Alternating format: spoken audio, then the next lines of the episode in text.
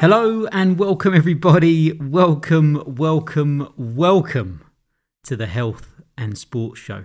My name's Tom Butterfield, and I'm very, very happy to be your host. So, when is the best age to start training to run a marathon or to start a new sport or activity or anything like that?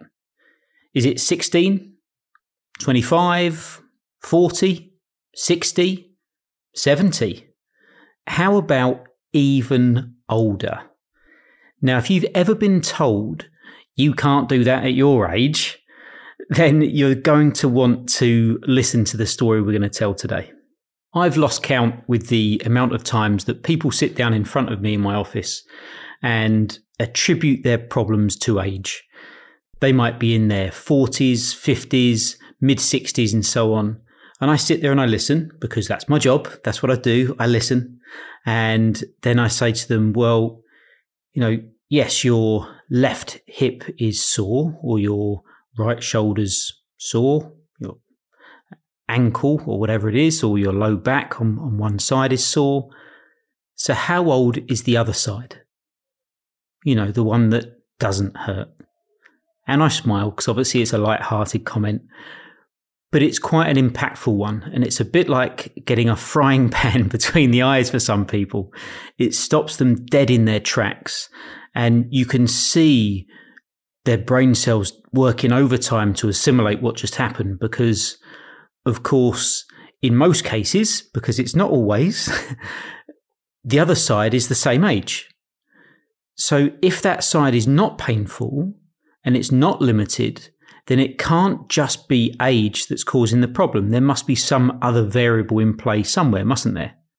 In my opinion, blaming things on age is a slippery slope. If we uh, pull this self limiting belief apart, and it is only a belief that age is the cause of lots of problems, it's not a fact, because uh, the definition of a belief is an acceptance that something exists or is true especially one without proof.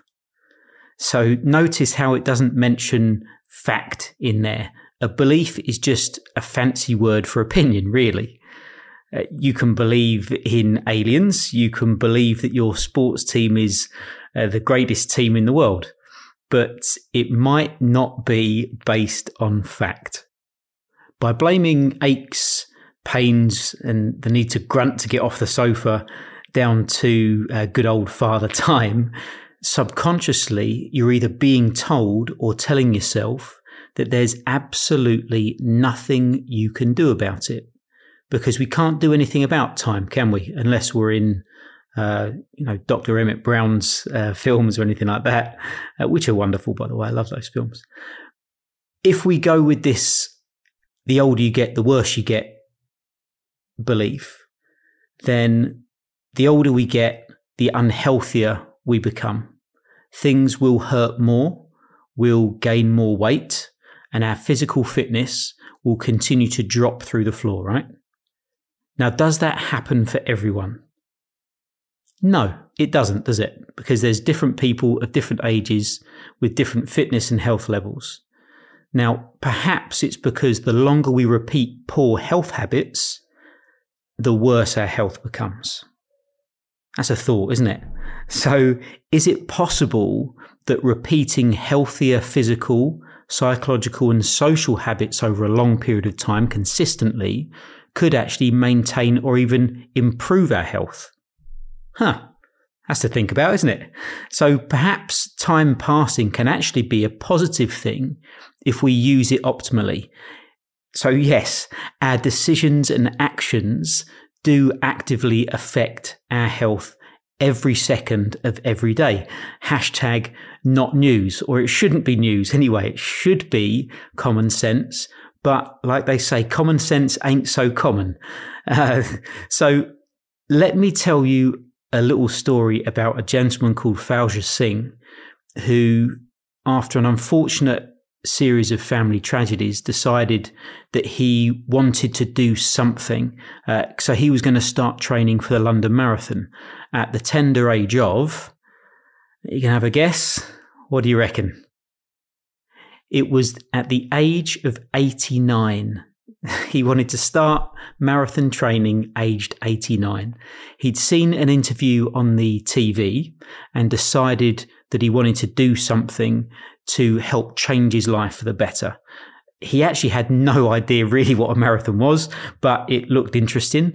Uh, he got himself a coach and turned up for his first session dressed fantastically in a rather dapper three piece suit because he had no idea what he was supposed to wear. He wasn't someone who had habitually exercised throughout his life. This was a totally new thing for him. So the first session ended up being the coach taking him shopping to get some appropriate running gear. But once all the kinks had been worked out, he started his training and he completed his first marathon only two months later. At the age of 89, he trained for eight weeks and completed a marathon. And I, I just find that mind blowing. His coach said that when they first met, it wasn't possible. And no doubt a vast majority of people that spoke to Mr. Singh agreed and thought it wasn't possible either. But Fauja kept his focus. He was very, very determined, obviously, and he delivered. The next year, he broke the 90 plus world record, marathon world record, by 57 minutes, which is unbelievable. And age 92, he ran three marathons in under seven months apart from each other and he ran a personal best time of five hours and 40 minutes, which I'd be delighted with, by the way. um, I'd be happy to drive that, uh, to be honest with you. And then, just to top this off, in April of 2011, aged 100, yes, aged 100, Fauja set age group world records for the 100 meters, 200 meters, 400 meters, 800 meters, the mile, 3,000 meters, and 5,000 meters at a track meet in Toronto, Canada. So just a stack of world records there. Uh, but of course, a man like this is not going to be content just with that. So in October that year, he became the first, to say this right, centenarian to finish a marathon. Now, Fauja refused to let a limiting belief, which in this case, age, get in the way of him improving himself and achieving massive goals that he set himself. And I genuinely find this one of the most inspirational stories uh, to do with health and exercise and mindset. Uh, and I'm obviously not alone because there's actually a big uh, sort of conversation regarding a, a massive Bollywood movie uh, being made about Fauja, uh, who is known as the uh, Sikh Superman. Now, I've got three steps for you to go through with regards to self limiting beliefs. First of all, before we start anything else, we need to be aware of any self limiting beliefs. Because if we're not aware of them, we can't do anything about it from there. These self limiting beliefs will definitely hold us back from achieving any sort of success that we're craving. And number two, once you're aware of them, is to identify where they came from. Understanding where they came from can help to put them into some kind of perspective. Uh, did they come from an expert source? Did someone say, no, you should definitely not uh, try doing this because it could seriously damage your health. And they've got master's degrees and PhDs in this particular niche area, then perhaps you want to go and research this a little bit more. Or was it from Crazy Larry down the pub? Obviously, one source is maybe a little bit more reliable than the other. So after we've been aware of them and we realize they're there, then let's um, identify where they came from. And then, thirdly, we need to take that limiting belief and turn it into a liberating belief. And this can actually help uh, sort of turn the tables uh, and help us to be free from this invisible barrier that's been blocking our path. And we can certainly help show you how to do this in future episodes. So, your homework over the next week or so, because we don't want to just give you the information and then you just sit on that. We actually want to give you a way to implement this. So, over the next week or so, I'd like you to be on the lookout for any self limiting beliefs. So, become aware of any self limiting beliefs around you at all.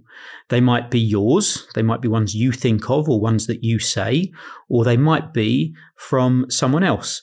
Uh, for example, a family member, a friend, perhaps a work colleague, or perhaps even from Crazy Larry down the pub. So that's your homework and that's for you to uh, get on with over the next week or so. But in summary, remember that beliefs are just opinions and they are very rarely based on actual hard evidence. Take your time to become aware of them, notice them around you, and then make a mental note of where they came from, and then try and flip them from a limiting belief into a liberating belief. And if you're more interested in how to do that, then feel free to contact us because we actually have a, a, course which includes how to flip those. So uh, that might be of interest to you. And age is just one of the many limiting beliefs out there. So become aware of them and don't let them control your life. But thanks for listening, and we really hope that you enjoyed the show. We really enjoyed putting it together. But if you do have any questions or you'd like to get in contact with us, you can email us on info at elevatehealthuk.com. Or alternatively, you can find us on our social media channels such as YouTube, Facebook, Instagram, etc. And you'll find all of those social media handles are in the show notes below. Uh, but if you do want to help us, then perhaps you might want to leave us a cheeky review on Apple Podcasts. By all means, feel free to give it the big five stars. Uh, if you think it deserves it, of course. If you give it a one star, that's okay too. It's the feedback that's really important, and that helps us to develop the show and make it that bit better for you all in the future. But thanks again, and remember, get that homework done. See if you can be aware of those liberating beliefs. See if you can identify where they come from and then see if you can flip them into a liberating belief. But thanks again for listening. Take care. See you next time. Bye bye.